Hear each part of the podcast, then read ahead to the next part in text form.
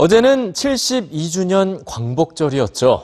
칠십 년이 넘는 그 긴 시간, 한국과 일본의 역사 인식 차이는 좁혀지지 않고 있습니다.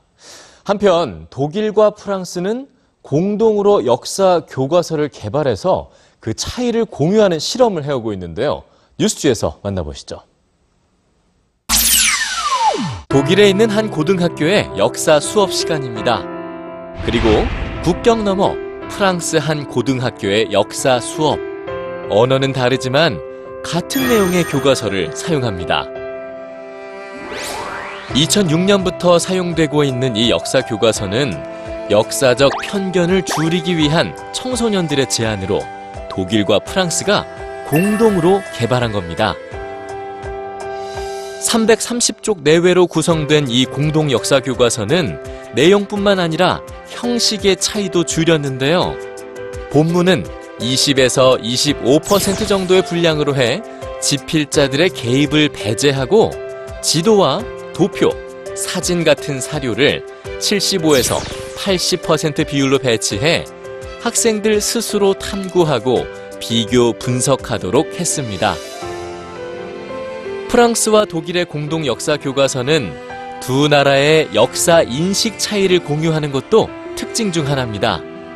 예를 들어 이 차 세계대전 후 미국의 역할에 대해 독일은 민주주의 정착에 공헌했다고 평가한 반면 프랑스는 미국의 영향력 확대는 제국주의라고 차이를 드러냈죠. 이에 대해 두 나라의 편찬 위원들은 두 나라의 이런 차이를 비교하는 것도 서로 다른 역사 인식을 극복하는 하나의 방법이라고 그 의미를 설명합니다.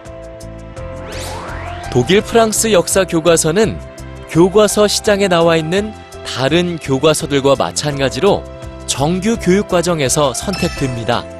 하지만 현실적으로는 아쉬운 점이 있습니다.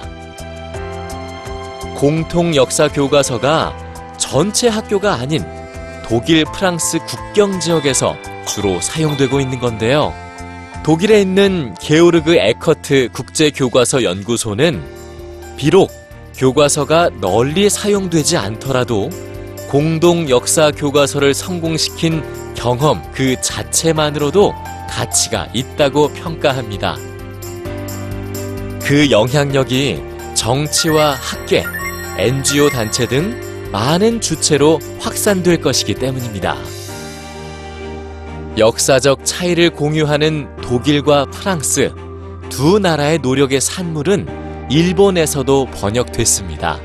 하지만 여전히 역사 왜곡의 앞장서는 일본, 이런 일본을 상대해야 하는 한국.